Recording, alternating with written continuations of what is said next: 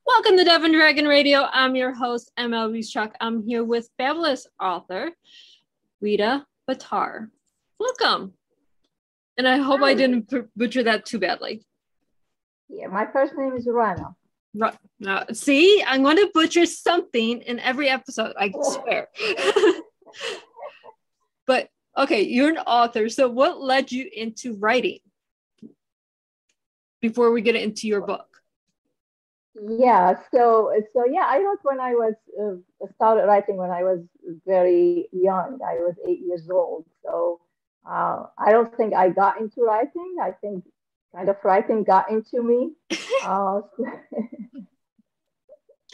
I, it's just uh, it's my way of understanding the world around me. That's um, uh, my interpretation of everything around me. I found myself being able to do that best with writing. That is wonderful. So, what is the title of your book and what is it about?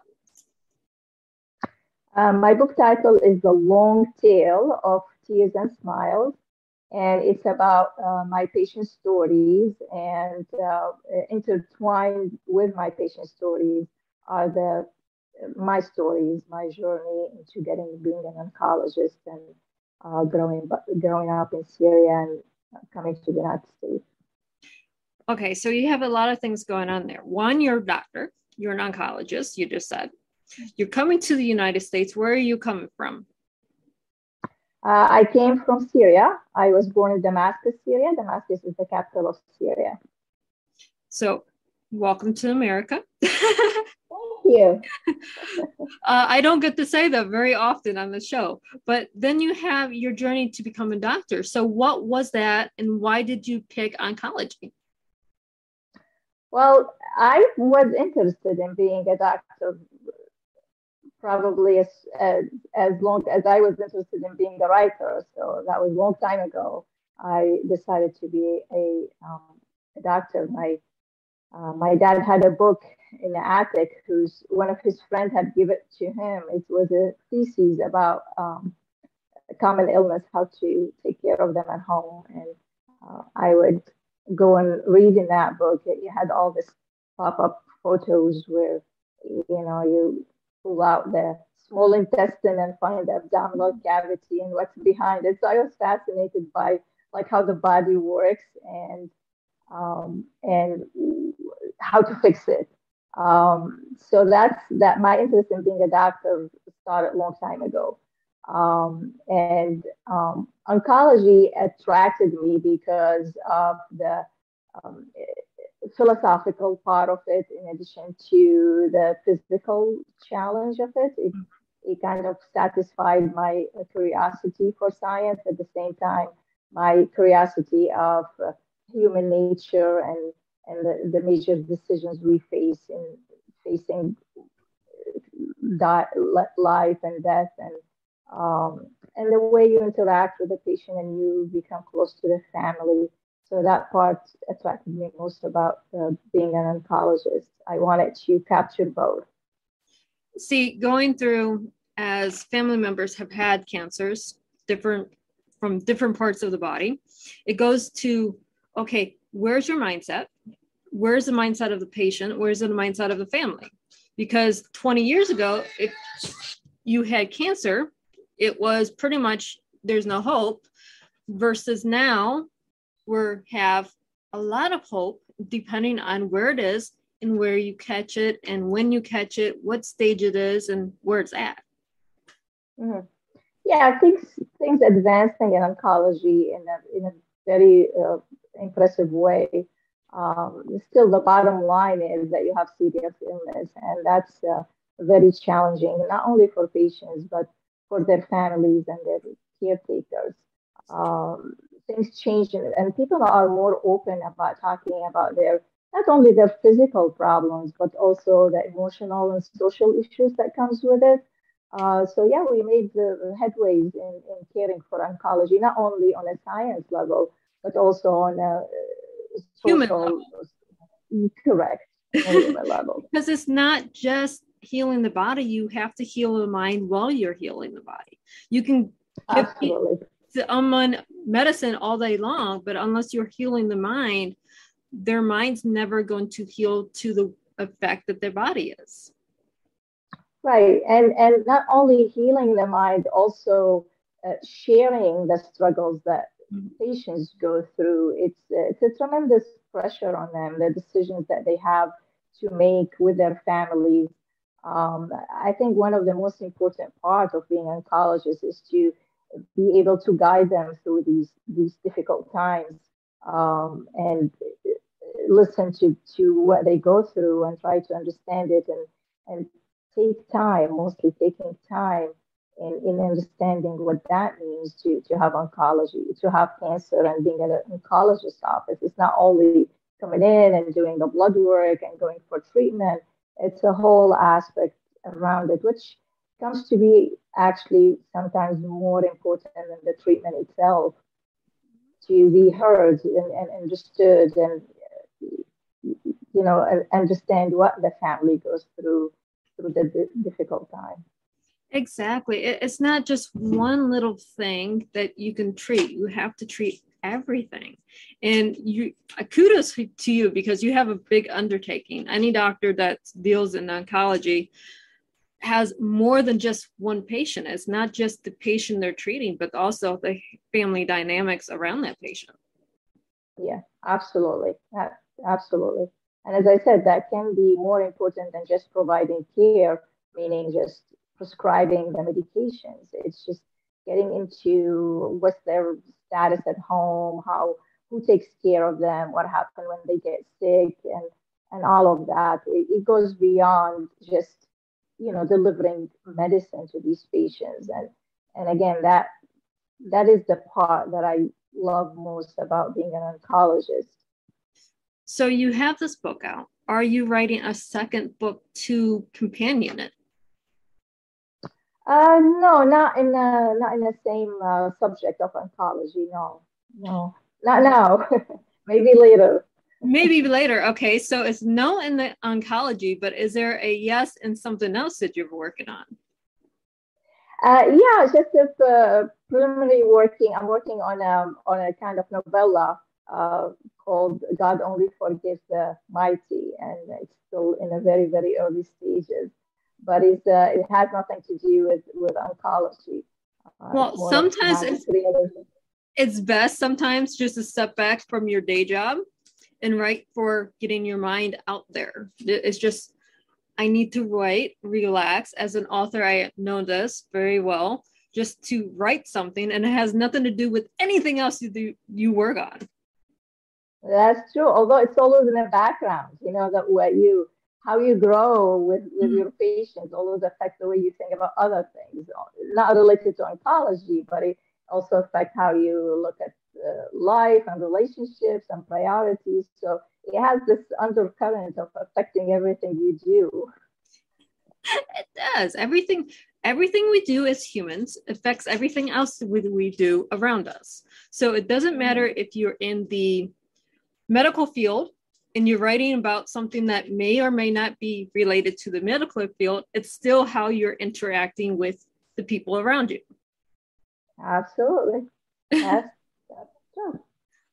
So you said it's in the early stages.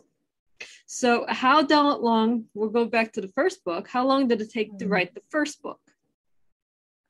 Oh, that that took time because it came in stages. I wasn't. I didn't um, sit down and said I'm going to write a book. You know, I uh, started writing my patient stories initially just for me to to understand uh, their lives and and my role in it. Um, and then uh, I just wrote it on like loose sheets and loose papers. I didn't I didn't intend to publish or write a book.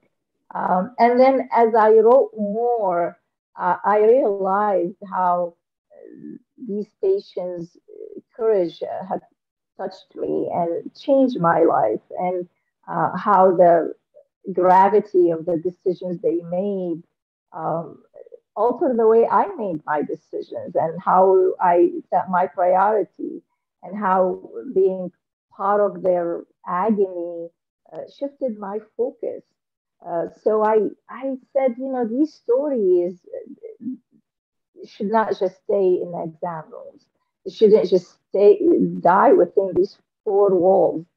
I wanted to get them out there, and I wanted other people to uh, to, to get out of their cocoon of their individual focuses and start thinking, what if this happened to me?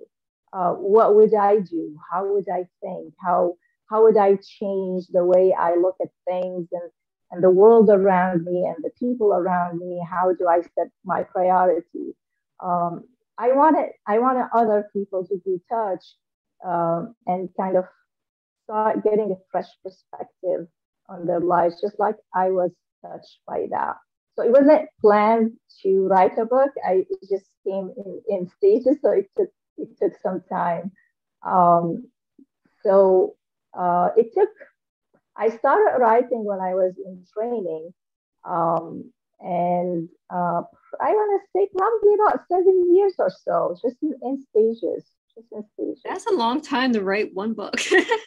but right, right, right. time you didn't have the mindset of i'm going to write it i'm just writing it down on you know eventually going to do something with it i just don't know where to do something with it so right. well a- I wrote it for for me initially mm-hmm. the stories. I wanted to keep remembering my patients the ones that i i you know that i was touched by their stories and changed me somehow. And um and I didn't think about publishing until later. Uh, I put them together and started thinking about publishing these books, these stories. See, that's the thing. This is how book babies come to be. Sometimes it's a notebook filled with little things we write, jot down, and it takes years, decades even, to get it where we're okay. I m- might want to publish this now, or we have the mindset of an author that goes, "I'm writing a book and I want it done in 30 days." Right. Well, 30 days is optimistic.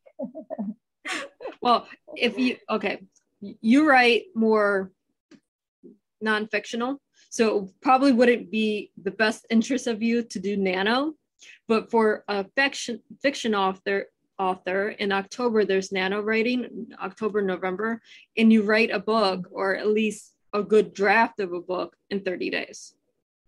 Oh, yeah, that's good. I mean, I think I write poetry too. Uh, poetry is easy to write uh, fast because it's pretty condensed. I don't have a problem writing poetry, you know, in a short period of time. So, are you, but, writing poetry? Are you getting that published? Yeah, I have a book of uh, poetry published already. It's called The Loaf of Bread, and I have one coming out next week, next year, uh, called Hold Your Breath. Awesome. And I'm now, working on a third one. See, you're a serial author. This is why we go into this because you're not just writing one thing, you're writing a bunch of things that we have to draw out to connect with you. So, with all these books coming out, who's your publisher? Uh, the uh, Global Collective Publishers uh, published the long tail of uh, tears uh, a Loaf of Bread was published by Unsolicited Press, and they're publishing my my next book. See, the one that's coming out in March. See, okay, this is something I want to touch base on. Not all authors have all their books under one publisher. We go to different publishers for different book babies. Uh-huh. Yeah. So what happened uh, with the first book? I published uh, the a loaf of bread I, was published to Unsolicited Press. And then I wrote that Hold Your Breath, which was, uh, uh, was about the pandemic, about my experience with the mm-hmm. pandemic with COVID. And um, and then I said, you know what? I instead of just sending this book everywhere, like to agents and things, you just see it. Let me send it to unsolicited press. They they know my writing, and I had I dealt with them, and I did it, and that was like one time, you know. So, you know how you when you when you publish when you write a book and you want to publish, you have to contact agents and publishers and wait for them to come. So they were my first choice, and it just happened. That is excellent. This is what we do, though. Uh, you have okay. author mindset. You have your book, baby, and manuscript. What do you do with it after you have this manuscript and you have it all nice and pretty? Who do you send it to? This is a question that a lot of authors don't think about when they get done writing. yeah, which is actually the most difficult part. I mean, you finish writing and then you start figuring out who to send it to and and why you have to research you know the publishers and what their interest and the agents and what their interest and uh, pick what suits your your subject that is the, the difficult part it is a difficult part. For any and then you have to go to the mindset is one yes out of a 100 no's. You have to get to that all through the nose to get to that one yes. It's not a you're going to get picked up on your first publisher you submit to. It does happen but not always. Yeah. Yeah i mean no you get a lot of rejections and you have to i mean you develop thick skin after after a while you just have to keep doing it. It's, just, uh, it's a passion. And because you're writing in different genres you have your poetry. And the one about covid you're going to have a different perspective because you're a doctor than someone that doesn't work in the medical field. Mm-hmm. Mm-hmm. yeah. So everything that you're doing is linked but at the same time you're sending out messages of hope and healing yeah, I mean that that I think that applies to everything you do. Writing, whatever you write, is a, is an action of healing. That you either you heal yourself or you start with yourself and you try to send a message to other people. Uh, it's writing itself is healing. Mm-hmm. Whatever it's, whether it's a nice story, happy story, or or or bad story, because you just you relate to what happened to the other people you're you're reading about and just knowing that there are other people out there that might have the same issues you had or uh, face the same challenges that itself is healing mm-hmm. uh, just the, the knowing that you're not alone i think that's the healing it, it is. I hear that a lot, especially when I talk to someone that's overcome a medical issue. It's connecting with someone that had a similar medical issue and learning to heal from their strength because you're not alone no more. It, the biggest uh-huh. thing is when you go through a medical condition is I'm completely alone and isolated. Uh-huh. Uh-huh. Right. And you know, as when I uh, published the long tail, I was concerned that uh, it might be kind of a sad book because it talks about cancer and dying. And to my surprise, the feedback I got was that actually it was a book of hope to a lot of people to inspire them to for perseverance and, and tolerance and, and different interpretation on what dying might mean. Mm-hmm. Uh, although it was sad, but it was hopeful. So they're not separate. And that surprised me that people felt that the book was uplifting actually. Um, and that, and that's that's the healing mm-hmm. it is it's not just okay there's a sad book someone's passing away. It's how do they look at their time on this earth? What are they reflecting on? What are they preparing for for after they're no longer physically here? Yeah. Well yeah i mean I, I found I learned from my patients that um, losing control could be freeing. You know, like you, when you lose control over what you think is going to happen in your life, uh, what should happen in your life, um, you re, you redirect your your focus on the moment, on the now, mm-hmm. um, and that's freeing. Uh, I think when you when you when you lose that illusion of knowing the future or thinking you know the future, you focus on the now and you make that moment matter more. Um, not not in a like a casual way, like you know, life is short. Let's just go watch movies. It's it's uh, uh, making the moment precious, making it heavy with meaning. That mm-hmm. um, when it drowns, it re- leaves ripples behind it. Um, and I learned that from my patients, just not, you know, losing the losing the control of what you can do to a certain extent. Uh, no one chooses cancer. You, you don't have control over it, and your life changed dramatically. Uh, that changed their focus to to the now, to the moment, mm-hmm. um, and that you might not expect it. It's upsetting. It's frustrating, but it actually has a little bit of pleasure in it. It has it has this freedom of just let let live today and know the moment now. We all live for tomorrow. We all we're sitting here today and thinking, what's going to happen tomorrow?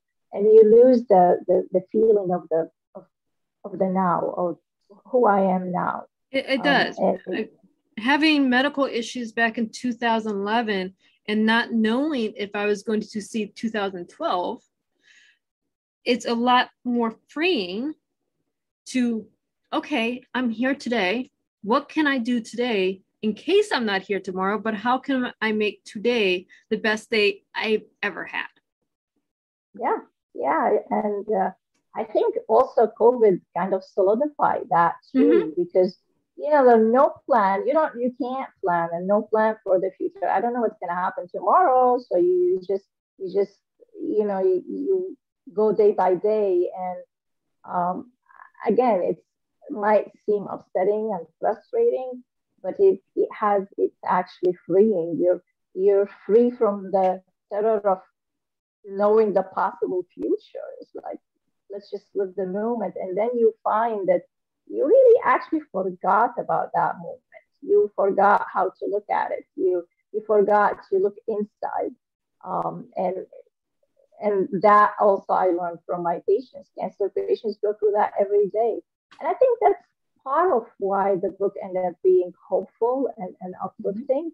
Uh, it's um, it's freeing of, of of you know the plan for 10 years or 20 years. It's just now what matters now to me, to my family, to the people I love right now, that right this minute. Mm-hmm. Uh, it has to matter now. Everything we do doesn't matter what it is you do in life, you have to do it for now. You can't plan for tomorrow because tomorrow is not promised. If you take away that tomorrow is going to be here regardless if I will open my eyes or not, you take you free yourself from being to be happy just in the moment. It doesn't matter if you're in a dead end job, you're still happy because you're grateful for being here. Mm-hmm. Yeah. I I think you you do both. You you you live the moment um, and and hope that the future, like you try to build up the future, mm-hmm. but not let it terrorize you by by just like committing every single thing to it and forgetting what you have now. It, it's easy in being a human. It's very easy to forget to live for today. It's very easy to be grateful just to be alive. How many people out there go day to day and they are miserable because they're not even grateful that they're alive? Mm-hmm. Yeah, absolutely. absolutely. And we can learn so much from our cancer patients because they live day to day just grateful for being here today. Right. And you learn from them uh, all the uh, to, to kind of look at your at your life and what you have in a different perspective being just grateful and happy that you don't have to make these major decisions of life and death every day they do it every day and we don't so i think this is listening to p- other people illnesses and suffering and and not only like trying to put yourself in their shoes it gives you a fresh perspective on your life and your health and and what all what's around you means uh, and gives you perspective to into your own challenges too i mean it's not everything is a big deal you know you, mm-hmm. you just look at that and say okay uh, this happened today but look this 45 years woman has two years to live. So what am I complaining about? Mm-hmm. So that's how you start gaining fresh perspective on what's important and what's not so important. That is very true. We have to sometimes put ourselves in other people's positions to understand our own lives. We have to understand not everything is that mountain we perceive. Sometimes it's just a little anthill that we have to get over. Yeah. Yeah. Absolutely. But we are almost out of time. So, where can our listeners and our viewers find you and all your fabulous works? Uh, website, uh, ranabitar.com. That's R A N A B I T A R.com. Uh, I'm on Facebook and Twitter. Awesome. And thank you so much for coming on the show and sharing about your book and your poetry and everything else you're working on. Well, thank you for having me. And for all of our listeners and our viewers, happy reading.